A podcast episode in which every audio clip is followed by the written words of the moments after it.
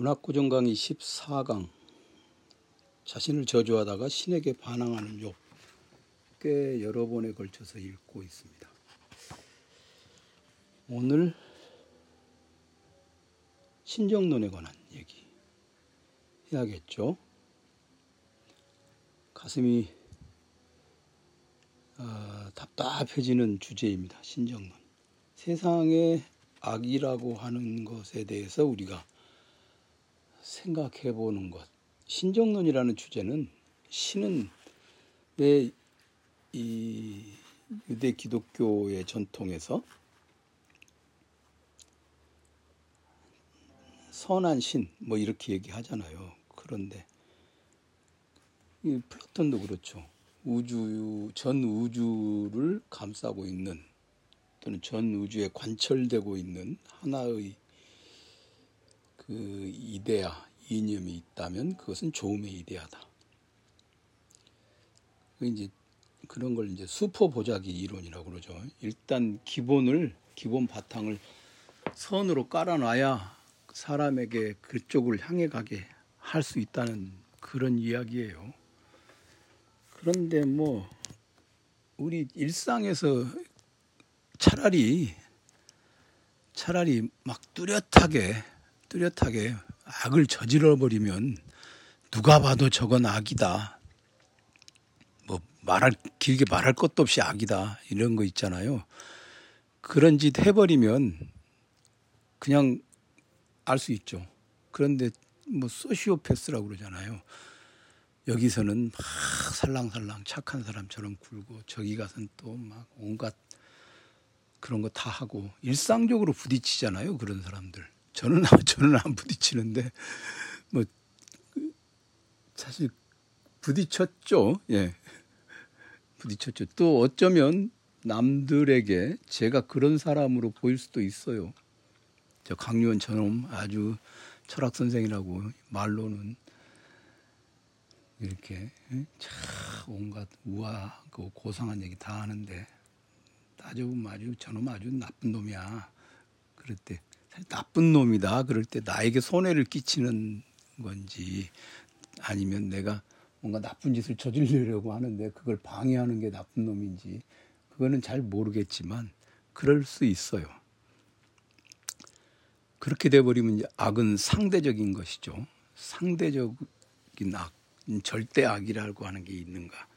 절대선이 있다면 절대 악은 없어야겠죠. 왜냐하면 절대선이라고 하는 선이라고 하는 거는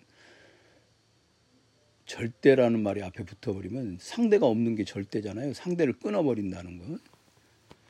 그러니까 절대선이라는 게 있으면 절대 악은 없는데 그냥 상대적으로 선악이 있다. 상황에 따른 선만이 있을 뿐이다. 윤리적 윤리학적 상대주의라고.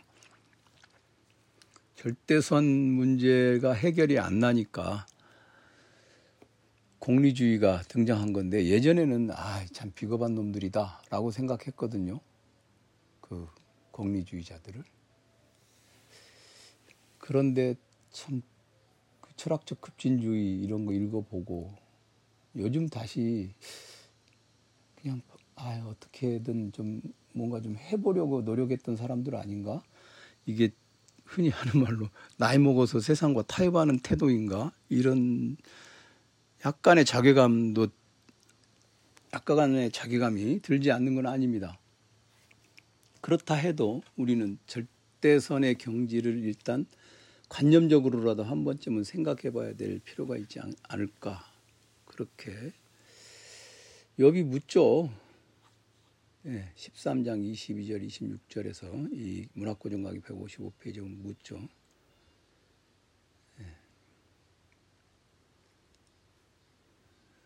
신이 주재하고 주권을 행사하는 우주의 진리 자체가 뭐냐? 그게 당신은 선한 신이라고 하는데 왜 이렇게 이렇게 하느냐? 묻죠.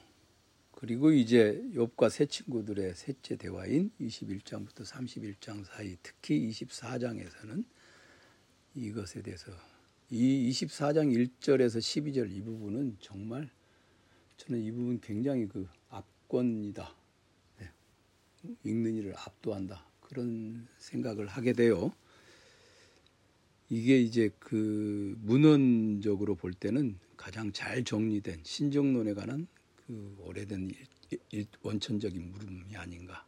이 부분을 항상 이렇게 이렇게 이렇게 뭐랄까 그러니까 이렇게 갈피를 넣어놓고 늘 봅니다. 신정론에 관한. 그러 그래 그러기도 하 그렇고 그 다음에 이제 24장 13장에서 17절 이 부분이 이제 정말 이 부분은 악에 관한 규정이죠. 악에 관한 규정.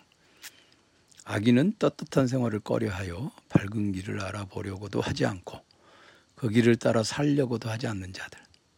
밝은 길이라고 하는 게 뭘까? 이제 여기서 이제 묻기 시작하면 상대적으로 상대화되어 가는 건데 해만 지면 살인자가 활개를 치며 빈민과 가난한 자들을 죽이려 찾아다니고 밤만 되면 도둑이 판을 치는 세상.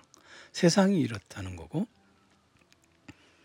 남의 아내를 넘보는 눈은 어둠을 기다리며 아무도 나를 보지 못한다 하며 하며 얼굴을 가리는 무리 어둠을 타서 나무집을 뚫고 들어가며 낮이면 틀어박히는 모든 빛을 외면한 족속. 아, 제가 욥기를 읽을 때 뭐 욥의 고통이니 뭐 경건함이니 이런 거는 이런 거는 아니 뭐그 욥 정도는 아니지만 욥 정도는 아니지만 뭐 그런 고통 겪는 이들이 많이 있죠. 까닭 없이 자식이 죽어버린 정말 정말 까닭을 모르겠는 그런 일도 있고 그러잖아요. 그런데 여기 이제 모든 빛을 외면한 적석 이, 이 규정이 진짜 좀 여러 차례 곱씹게 되는 그런 거였습니다. 그 이게 이제 뭐 C.S. 루이스 말처럼 한 번 읽고 또 다른 책 하고 가는 사람이 아니라면 이 부분을 여러 번 되찾아보게 되겠죠. 모든 빛을 외면한 적서. 엽기는 물론 이에 대해서 이제 악이라고 하는 것에 대한 답이 없죠. 이걸 인간이 답을 낼 수 있으면 뭐 얼마나 좋겠어요. 신도 사실 답을 주지 못하고 신의 답이 성서에 있다고는 하지만 있다고 믿는 것이지 뭐 그거를 진짜로 있어서 그러겠습니까? 예.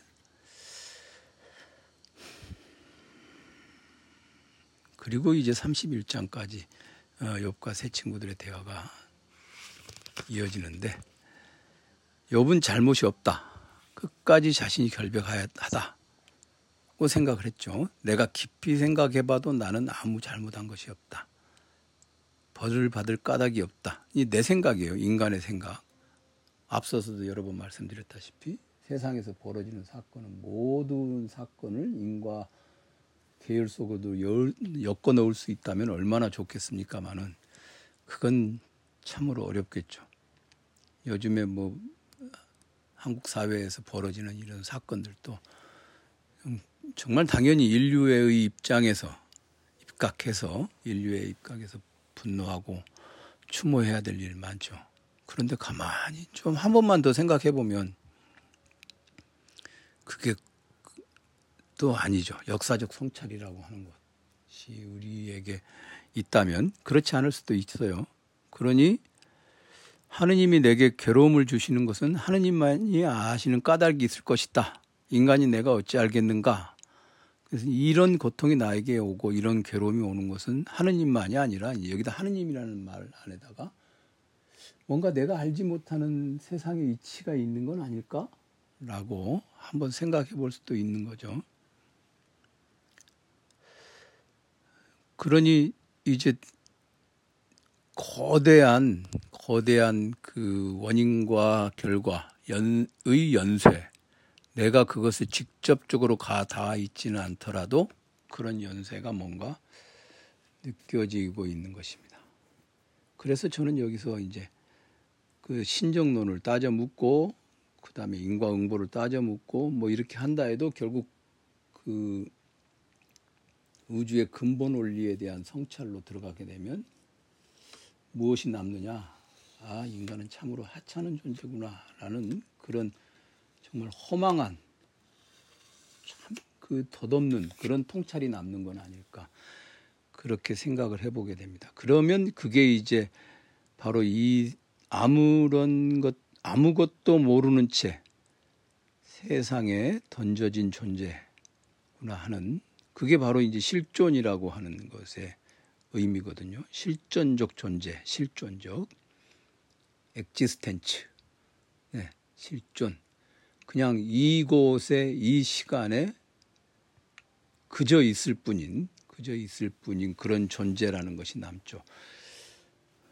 내가 뭐 내 머리로 아무리 머리를 써서 궁리를 해봐도 원인을 모르겠고 신에게 호소한다 한들 신이 어떻게 해줄 것 같지도 않고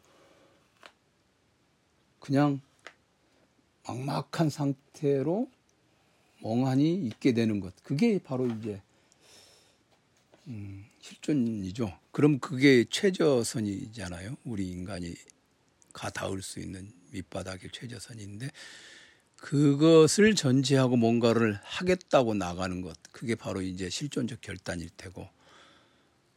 뭐 이제 뭐, 뭐 원인이 뭘까 이걸 따져보고 이런 것들은 역사적 성찰일 것이고 인간이라고 하는 존재는 그렇게 역사적 성찰과 실존적 결단 그 사이에서 계속 왔다 갔다 하지 않나 그런 생각을 해보게 됩니다.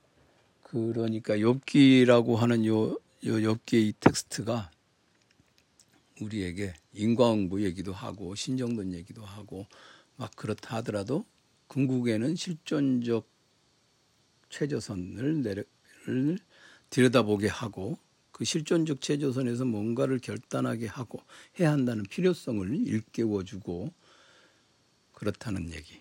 그것을 한번 어, 이게 이제 14강을 마무리하면서 그 얘기를 좀 해보겠습니다. 이게 문학고정강이 이게 참 뭔가 학문적인 것은 아니고 그냥 신세한탄만 하고 끝나고 있는 건 아닌가 그런 생각도 들어봅니다.